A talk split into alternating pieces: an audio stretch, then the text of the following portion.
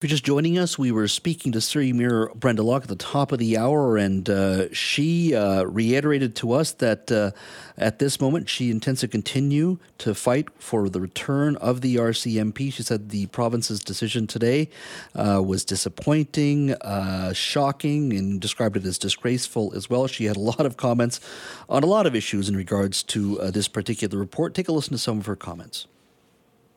The Solicitor General has also repeatedly said that there will be no new money for the transition. Yet, at the 11th hour, there is financial support from the province, so long as our decision is the SPS. It is clear to me that the Solicitor General has a position on which force he would like, but politics and not public safety in Surrey appear to be the driving force behind his recommendation. I am profoundly disappointed that the people of Surrey have been used as a piece on the Solicitor General's chessboard. The truth is, the original decision to allow this transition to go ahead was rushed and done without due diligence, and Surrey taxpayers have been paying dearly for it ever since, such as the gold plated severance pay to the members the extra $8 million a month it is cost for running two separate police forces.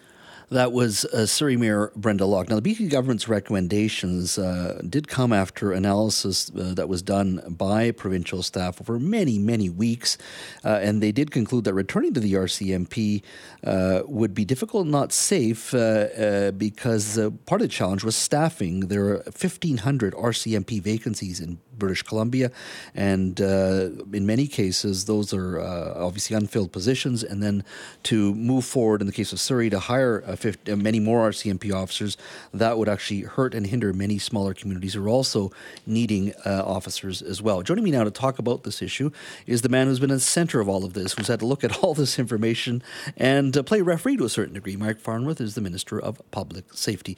Minister, thank you so much for joining us today. My pleasure.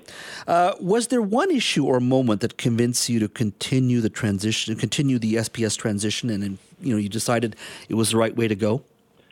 Um, I think the best way to put it is I try not to get involved into the internal affairs of, of Surrey, but the report that came back um, from my ministry um, after extensive uh, uh, review and analysis based on the information received from the City of Surrey, the RCMP, and the Surrey Police Service made it clear uh, that the plan that was in place was not one uh, that would uh, ensure safe and effective policing in Surrey, and the recommendation uh, was not to approve the plan, and, and I agreed with that.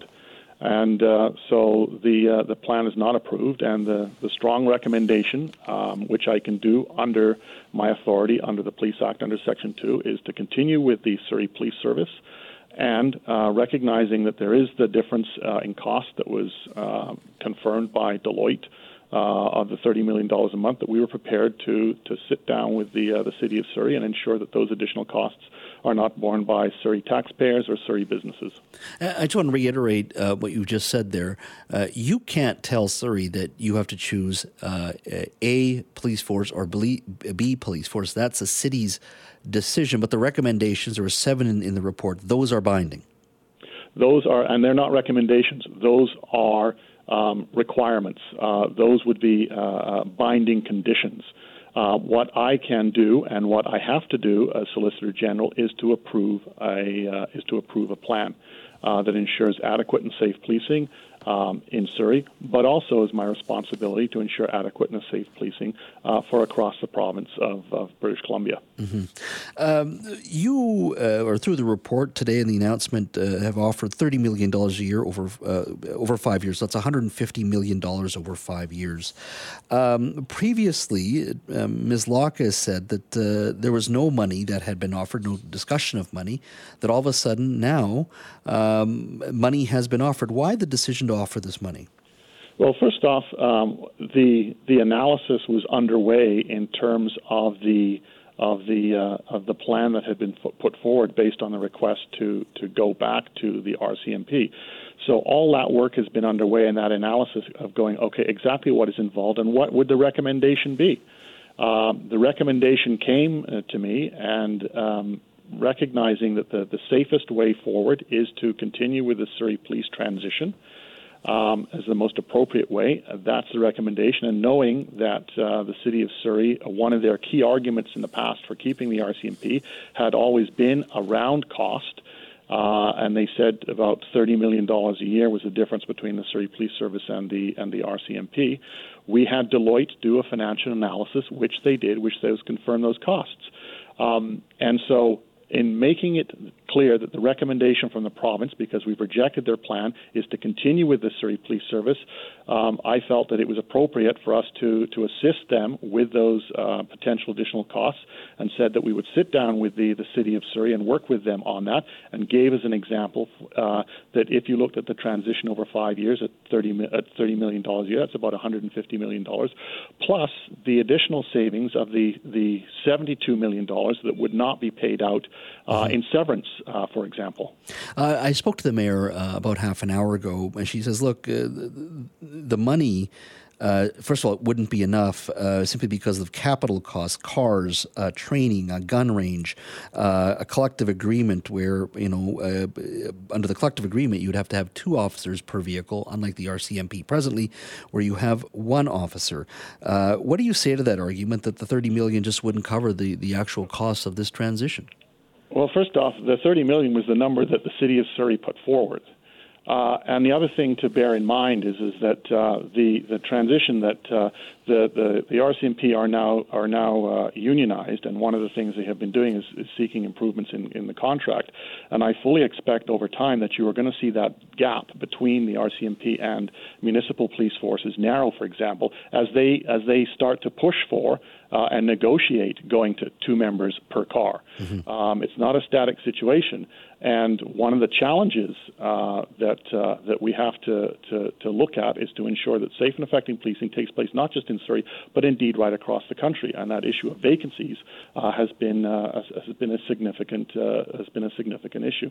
If another community wanted to do what Surrey was doing, although based on what uh, everybody's watching and seeing, I think it'll probably scare away a few municipalities for going down this route. But let's just say, dude, are you worried that you may be setting a precedent in offering this money to Surrey that other municipalities, if they choose to do so, will be will be uh, you know, would come to you with their hand out and saying, "Look, we'd like to have a few dollars for this transition"?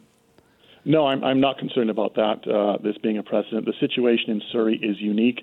It is far and away the largest detachment uh, in the country.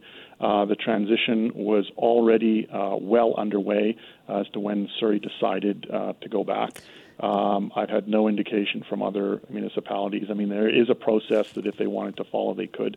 Uh, but uh, there, this is not a precedent uh, that the province will be handing out money. This is a recognition of a very complex issue that has been ongoing for four years that we need to get resolved to ensure uh, stability and safety in policing, in, not only in Surrey but mm-hmm. also the uh, the rest of the province. Minister, just two quick more quick questions. Uh, why are why are so many pages redacted? And, and I ask that because the mayor has brought this up many times during the press conference. She brought it up during the interview half an hour ago. Why are so many page Why are so many of the pages redacted in that report? The, uh, those redacted pages are actually uh, RCMP documents, sensitive RCMP documents that belong to the RCMP and represent operational uh, information. Mm-hmm. And uh, they have not given permission, neither has the Surrey Police Service, for their Uh, uh, uh, documents on that basis to be redacted. So they are redacted, and that's not an uncommon thing. what I can tell you is that is that we will be sitting down with the the city of Surrey with to go through a full unredacted a full unredacted report. What is the timeline, Minister? Final question. This has been an ongoing issue now for many years with the previous council and now this council. What is the timeline to get to a solution? Is there a timeline? Well, the uh, I've made it clear today that uh, I want the city of Surrey now to uh, to go through the document, to sit down with my staff, uh, and they will uh, see all the information that's in it, the new information that they have to have, uh, and then they are in a position then to see why we've made the recommendation that we have and why that will be the, uh, the, the it's the right uh, approach, the right path forward. Uh, to go with the Surrey Police Service to ensure safe and effective policing and to ensure that their taxpayers are, are not having to pick up the tab uh, in the form of tax increases, both either residentially or uh, business as uh, related to the uh, to the move to the Surrey Police Service. So it is ongoing. There isn't a hard and fast date like May 30th or June. This is an ongoing conversation at this point. I just want to clarify that. Yeah, but I think uh, the citizens of Surrey want uh, the, are ready to move on. We've given them a path forward to do that. Uh, that protects their financial interests and ensures safe and, and uh, safe and secure, uh, safe and effective policing in Surrey. And I think uh, the council uh, will will realize that. Minister, you've had a very busy day. Thank you so much for your time. Thanks very much.